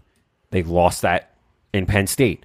Leake again when they played against Iowa, 16 yards. He was the highest on the team. Piggy, 63 when they played Michigan. Right. You know, when they don't do it, it just doesn't happen. The only game, and I, I'm sorry, I, I, I have to correct myself. They didn't go over. They did win one, and that was the first game against Texas where Fleet Davis had 31 yards. But that's when they were doing it by committee, where half the team had 31 yards Yeah, rushing. Right, right. So as a total. Right. Well, it was a terrible game. Penn State mollywopped us, thirty-eight to three. We don't need to. We don't need. To I'm not gonna beat a dead horse. We don't need to spend too much time on it. It was awful showing. But look, all in all, I don't think the Terps had a bad year. You know, they were one overtime play away from beating one of the best teams in the country and being bowl eligible, considering everything that they had going on around the university and specifically around the football team. There were a lot of distractions for them this year. Yeah, having to deal with the tragedy and just and then not just the tragedy in itself, which is enough for a team to have to deal with. Then the but aftermath. yeah, having to deal with all the aftermath. So that and that brings up my next point, and Dave actually brought this up as well on Facebook. Uh, he says at this point, Terps just need to fire a new or hire a new coach and start rebuilding the program again. And I wanted to see and get your take on this. So everything I just said, considering the year, I think Matt Canada has done a pretty good job keeping that team and keeping that program together. Uh, it seemed like the players kind of rallied around Canada. Obviously, when the the the well, the president made the announcement that Durkin was going to come back. The players, a good portion of the players, kind of rebelled against that, which I think, obviously, one, it shows what Jordan McNair meant to their to the to the team and to the players and, and that kind of thing. But it also meant something to Matt Canada because they didn't turn their back on Matt Canada. No, absolutely. So, with that said, has Matt Canada done enough to be extended as the head coach, or do we look elsewhere? So I'm going to go against uh, Dave is my uncle. Okay. Uh, I'm going to go against you, Uncle Dave. Uh, I don't think they need to hire a new coach. I think Matt Canada has proven himself. He took this team to a strong, strong five and seven showing uh, in this season. In they were fifth in the Big Ten. Okay, we would like to see better. Right. I don't think anybody debate that. But let's look and not detract from what happened off the field. Because if if you don't think the off the field stuff had something to do with some of these losses, you're out of your mind. People will say, "Well, what about you know what about the fact that they won all the games?" Well, let's look at the losses. I mean, the losses that they did have were to ranked teams. Michigan, the only ranked team that you beat was Texas to start the season, but then you lose to Michigan, they were 15th. You lose to Iowa, 19. You lose to Ohio State, 10. You lose to Penn State, who was ranked, I believe they have it as 12. I believe they were 24th when we played them. I believe they fell in the rankings. Penn State Didn't they fall in the rankings before the game? this last week. Yeah. Uh, I don't think so. maybe Not they that- were. Maybe, okay, so all right, so let's assume they were at twelve. So they're at twelve. So those games, thirty-eight to three was Penn State, fifty-two to fifty-one in overtime against Ohio State. Your Illinois game, nobody expected. Or I'm sorry, not Illinois. Your Iowa game, we got shut out twenty-three to zero. Nobody expected us to to keep Iowa to twenty-three points in that game. First off. Let's think about that. Yes, we didn't score any points on offense, but nobody expected us to hold them to 23 points, period. Right. Uh, but then you also look at the Michigan game, 42 21. Nobody expected us to put up 21 points. They thought it was going to be a blowout. That was projected to be a 40 or 30 or 40 point to a maybe a 10 point game, Right. as what everybody was playing that as. And then the Texas game, nobody expected us to beat Texas going into the season. Ranked, they were ranked 23rd. We kept it close, and then put the nail in the coffin at 34-29. So I just I think Matt Canada and what he's done has proven what it is. And I know and he brings it up right as I'm about to say it. I know him all too well. He says he questions his recruit of good players. Look, yes, your coach has an effect on that. But you know what? Matt Canada can reach out to some guys. There's scouts out there. There's guys that can that can go get top guys, and you need somebody that's going to be able to say, "Look, I stood behind this team. I stood behind my players when there was a player on the line." That's a little bit of a selling point to say, "Look, we're going to keep the coach that led this team to a pretty decent season, Right. despite a death with the team on team time." Yeah. Now, to your point, and I think recruiting has to be crucial with this program. Obviously, they've got a huge black eye right now. So recruiting is going to be tough. I don't care who you are. No.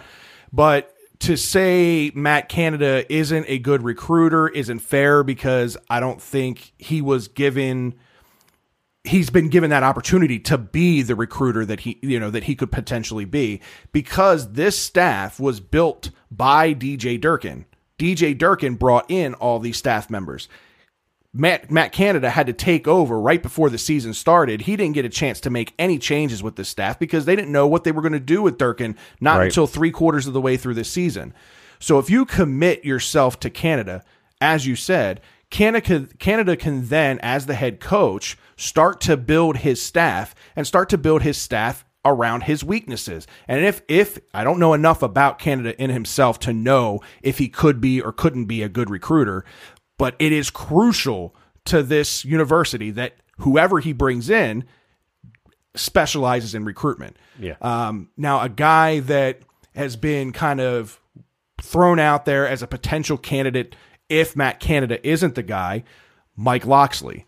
Uh, obviously, no. he has the Maryland ties, and he's uh, you know out at Alabama right now, but wants to be a head coach.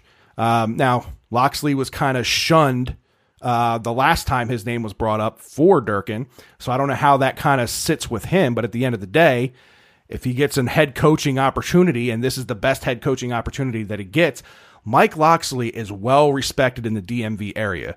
And if you're going to recruit in this area, he can absolutely do that. So if that is your single most important piece is recruitment, yes, Mike Loxley is your guy. But I I think Matt Canada, if you give him a chance, I like what he did Absolutely. given short notice that he was going to be the head coach. I like what he did. He does have a decent recruit class coming in this year.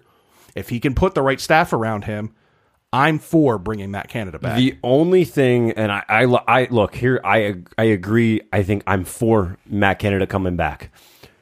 My thing is, will they do that? And my answer, I believe, will be no, because Matt Canada was a Durkin guy. Right. That's why they're going to try uh, to cut as many ties from DJ Durkin as they can. Um, do I think that's a fair judgment call? Maybe not so much. Uh, as long as you see that some of the things that were happening under Durkin's hand, some of the things that caused the controversy, as long as you don't see those come out, I think that's one thing that that's one thing that you want to make sure that you do is try to cut those ties. but you have to also respect what Canada did. It's going to be a fine line that they've got they've got to walk. I'm curious to see what they do in this offseason uh, and and how they approach it because both points can be made both ways. Bill brings up a good point. He says Penn State does not want Locksley here, and he's absolutely right. Penn State would be the biggest college in the Big Ten affected by Locksley and his ability to recruit in this area. Obviously, um, oh Christ, what's the head coach up there? Franklin, Yeah. uh, the uh, the ex Maryland uh, offensive coordinator has done good things up there in Penn State. He took over a program that was in under a whole lot of turmoil, and he's built them into a powerhouse again in the Big Ten. Um, and yeah, you don't want somebody like Locksley that has all these local ties coming in your backyard and stealing recruits, especially somebody in your own conference. So we'll see what happens, man. It'll be interesting. I, I, I respect Matt Canada and what he did. I do think Lock, Locksley would be a good candidate. We'll have to see if, you know, how much interest there really is between them. But let's talk a little bit about the team in itself, the players, right? So obviously later on in the year, we saw the emergence of Ant McFarland, right? Yeah. Obviously, he had the back to back 200 yards games. I mean, set all kinds of freshman records. You know, this this kid, he's the real deal. Do you think going into next year that this kid has a, le- a legitimate shot at the Doak Walker Award next year for the best running back in college football? If he can put together a, lo- a longer string of games like he did with the 200 yard, you Oh, know, obviously. plus, you know, he's he's he's a he's a shoe in at that point, in my opinion. I don't care who's up with the team that he's with, with what he's doing, and the consistency that he can provide.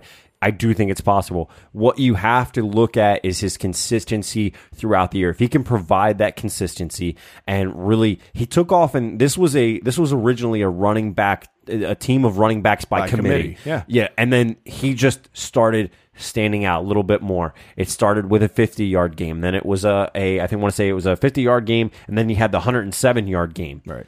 Those two games I think kind of propelled him to be The look. This back. is this is this is a guy we're going to hand the ball off to when we need it when we need it most. Right. They're they're gonna he's a, you know not a, not just a third down back, but he's a first and second down back as well. Right. So you have to be willing to do that. But I also think that the big role in that leads into what I know we're going to get into next, which is your quarterback. So for me, with Anthony McFarland, I think he absolutely has the potential to be one of the best running backs in college football. I mean, he proved that later on, you know, late in this season. For him, I think the big thing is obviously Ty Johnson now moves on. He graduates and he'll probably get a shot somewhere in the NFL. So that opens up more carries for McFarland next year. I think a lot of this relies on how serious McFarland puts time in in the offseason. If he really hones in on his craft, I don't know him personally, so I don't know if he's a you know too big headed of a guy and, and, and kind of a me guy and, and not a worker. I don't know his work ethic, that kind of thing. That's going to be, I think, the the separating factor with him is if he goes in and he doesn't, you know, he doesn't take lightly the success that he has and he wants to be better and he puts in the work in the offseason, absolutely. This kid can be in the talk for the Doak Walker Award next year. Yeah, no. So all right, so then getting into that, as far as the QB, mm-hmm. who do you think the QB is next year? Piggy? Is it Hill? Or, you know, the recruit that's coming in, David Summers?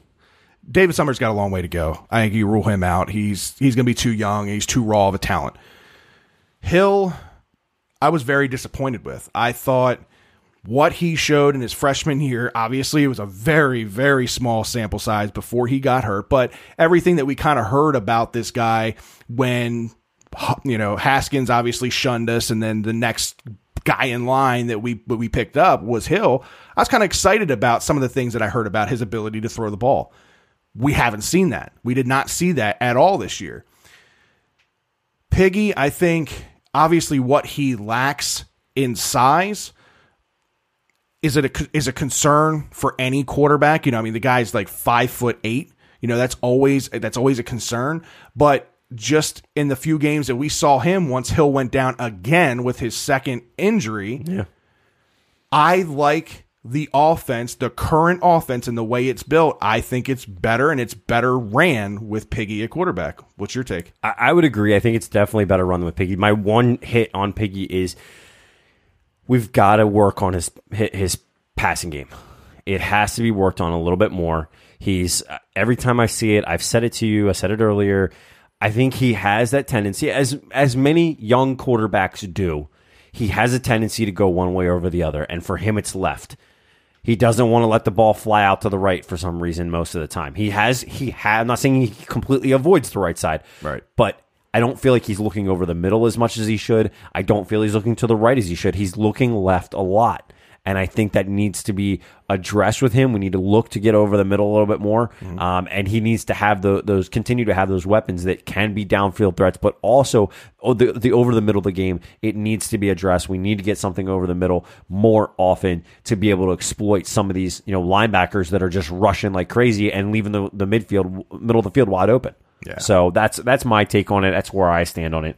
Um, I, I just think I think Piggy is your, your best option right now. Well, that's a wrap on college football for the year. Terps finish at five and seven. Again, big shout out to Ryan Shamel. Appreciate you and and your family for for taking me to that game. Maryland Ohio State couldn't have gone to a better game. You guys you guys know for fans of the show, you know my alliance. Uh, I'm an Ohio State fan closet, but I'm also a, a Terps fan. So it was uh, the best of both worlds for me to be able to be there and watch that game. Appreciate that again, Ryan. So let's talk a little bit about the Orioles and reasons to be excited about the Orioles. We we announced, you know, the big obviously signing with, you know, Elias, Mike Elias coming in. It was the guy that you and I had talked about if we were We going to go for weeks. Yeah, if we were going to go after a guy, that's the guy we want and we hit a home run.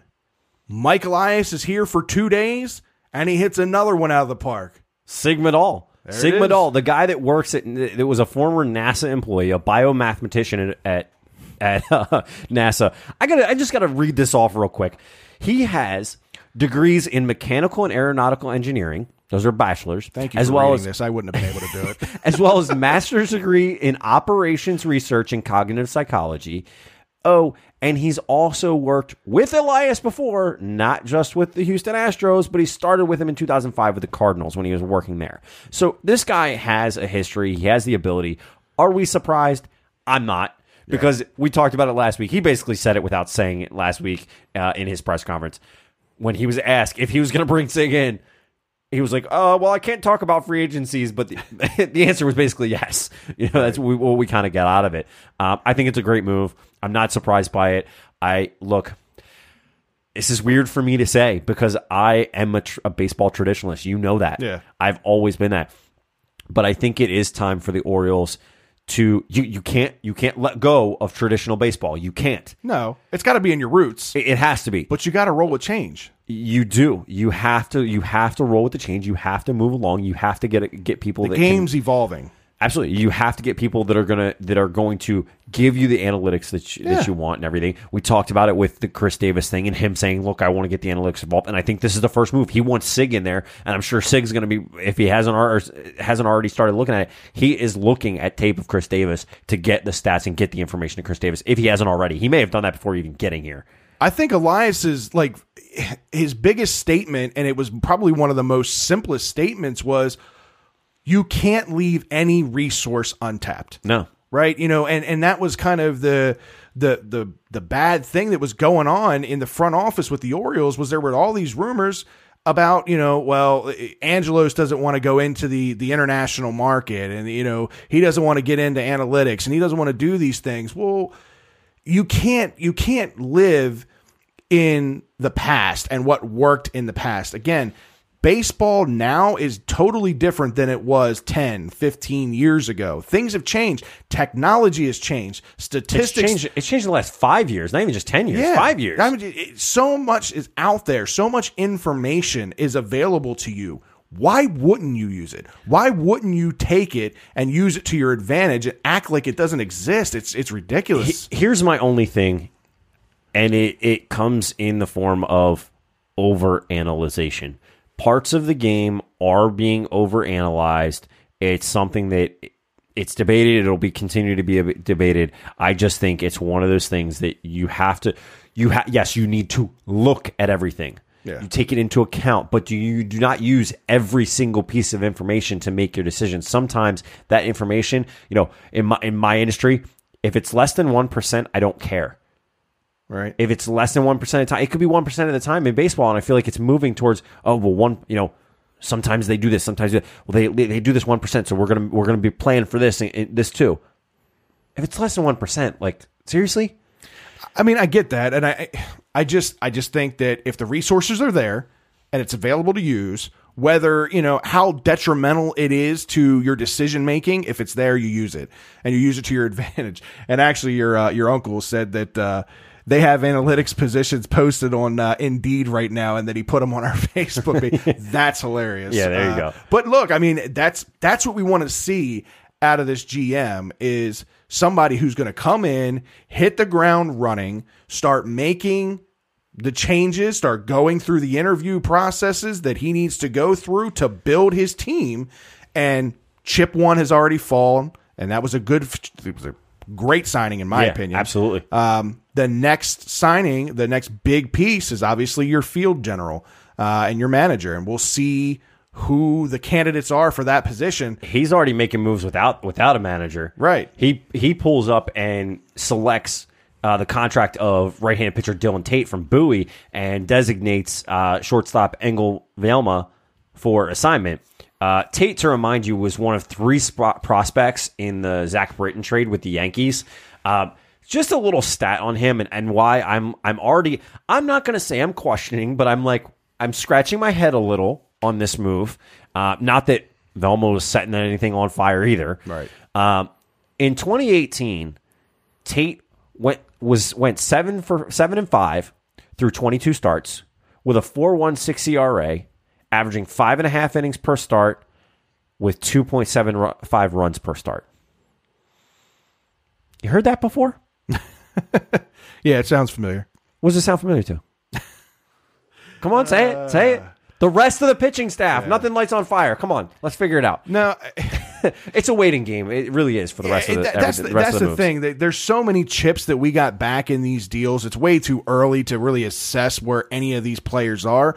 But if anybody can assess talent, I, I think I I really value what Elias's opinion on this is, uh, and I think that he obviously sees something in this kid outside of the numbers from 2018, uh, and made a move. Yeah, Dave also brings up a good point with with Elias and moves. He says, "What's Oh, Brady's job going to be? He needs to go." And we talked about this last week or the week before. I can't remember. We Last talked week. about it. He needs to stick to nutrition uh, or making calendars for the team. uh, I don't know. He he he. Yeah.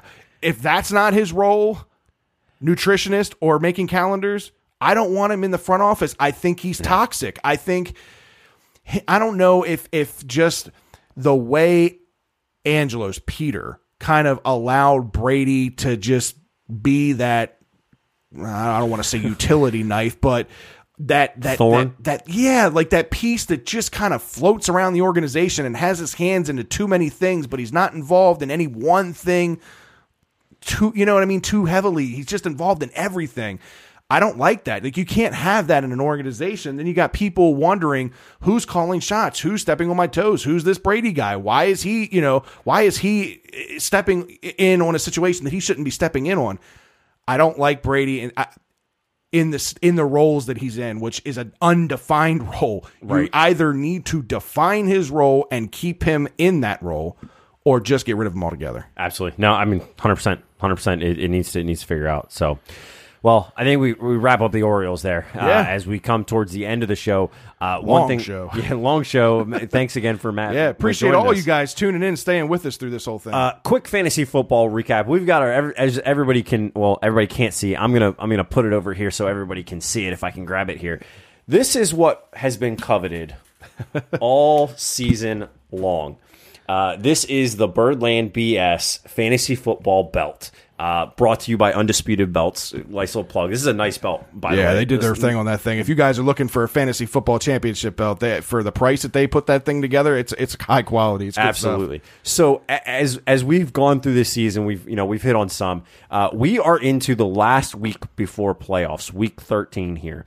Uh, just to run through, We have Christy is at eight and four, Ryan seven and five. So the the the husband wife duo team here running away with this. Uh, you were in third place, tied seven and five, but you have a lower uh, points allowed. Uh, then we have Jessica seven and five. Uh, I believe that's Gene seven and five. Uh, Bum Squad. I forget who's Bum, Bum Squad is PJ. PJ. PJ. He's six and six. He's been a quiet assassin, man. Yeah, man, he always is. He's six and six. Uh, why the rum's gone? Brian six and six. Uh, Team Berserk is I'm trying to remember Troy. Troy. So Troy is five and seven. I'm five and seven. Uh, Joe Reinhardt five and seven. James is now five and seven. And my- That's pretty impressive considering how he, started. Yeah. And and my boy Joe C uh, has been uh, stinking it up at four and eight. here. his uh, his shot at the playoffs is pretty much out. But all of us that are five and seven uh, do have a shot. If PJ and Brian lose this week, uh, it could be it could be I could I could have my chance at this. You know, you you or Ryan needs to bring this home. I'm just saying. It's gonna stay here. I plan on winning this whole thing. I'm just biding my time. The team's gonna be there. We'll be there in the end of things. Uh, but for uh, for our Baltimore league, which our guest today, Matt Stevens, he was on the show. Uh, he's also in that league. Again, it's a bunch of different podcasters from around the way, bloggers and insiders with the Ravens. Uh, it's a bunch of really fun guys. This week we actually played against Kyle Andrews of 105.7, and it was a barn burner. Honestly, when when when we start going through the day, we got through the four o'clock games. Like, oh man, I, we are not pulling this one out, but we did, and we pulled this one out late by the skin of our teeth. We actually won this game 98 to 95 over Kyle. So I'm sure he's a little hurt. I got one closer than that this week. by the way, I, I I I did see that. I mean, as close as close could be. I faced Jess and lost. I had 104.38. She had 104, 104.28. Yeah. By point One- one. one Hair- tenth of The a point. hair on my chinny chin chin. Good thing That's we turned on those tenths of points, or you would have had a tie. Exactly. But in the Baltimore League, so they, right now in first place, surprise, surprise, the fan, fantasy guru himself, Ken Zales, is leading the league, but he's tied with Adam Bonaccorsi at nine and three. Uh, we're sitting there in second place, right behind them at eight and four, tied with Matt Stevens, who's also eight and four. Uh, Cole Jackson, uh, Russell Street Report seven and five. Joe Serpico, that name sounds familiar, Serpico Pizza, and also uh, the host of his own podcast uh, at six and six. Brandon Portney five and seven. Kyle Andrews five and seven. Uh, John Darcy five and seven. Chibs, the crap talker that Chibs is, f- four and eight. Logan three and nine. I expected better out of you, Logan. Three and nine. Ouch. yeah, man. And then uh, our our friend up in Canada, Mitch, uh, rounds out at three and nine as well. Mitch So, has been quiet in the talk, by the way. I think yeah, he's. yeah. I think he's got some, some he's personal got, things. he's got stuff on, going on, but But yeah, I mean, it's a lot of fun in that league. So we'll uh, we'll continue. Uh, Like I said, at, at the end of the day, all we got to do is get there. That's Yeah. all we got to do is get in the thing, and and we got a shot. We'll get there. You get us there, we'll finish it. That's all that matters. all right, man. Well, another great show. Episode 73 in the books. This was a long one, hour it and like was. 40, 45 Almost minutes. two hours. Yeah, so we appreciate all of you guys that, that tuned into this show. I know it was a long one, uh, but we appreciate you guys tuning in. Uh, make sure that you check us out, www.birdlandbs.com. You can see all the episodes there, learn about Fred, myself, Ryan. You can contact us. Uh, check out that Birdland BS gear page. I'm wearing it as always. Got it on my head, got it on my, on my chest. Uh, go check it out. There's all, all sorts of stuff there. Um, birdlandsports.com. You can also check us out on there. We're on there with a bunch of podcasters and writers. Um, there's enough content there for you every day of the week. It's for fans, by fans. Uh, follow us on all of our social media sites. Twitter, it's at BirdlandBS. You can follow Fred at, at FredBLBS, me at, at ScottBLBS. Uh, you can check us out on Facebook, YouTube, Instagram. All you got to do, search Birdland BS. Make sure while you're there, like, follow, subscribe, share, set alerts, whatever you need to do to make sure you know when new content from us is going out. Uh, make sure you also use the hashtag BLBSNation if you want to have your opinion heard on the show. We still have yet to have anybody do, do that, so somebody needs to get out there and do it. Let's go. We want to hear it. Uh, be sure to also check out our audio podcast on Spotify, iTunes, Google Podcasts, or any app of your choice. You name it, we are out there. Make sure you check it out. As always, we want to thank you guys for tuning in, and we'll be back next Tuesday night at 8.45. That's for you, James. 8:45. 8.45. For Birdland BS, I'm Scott. I'm Fred. See you guys. See you.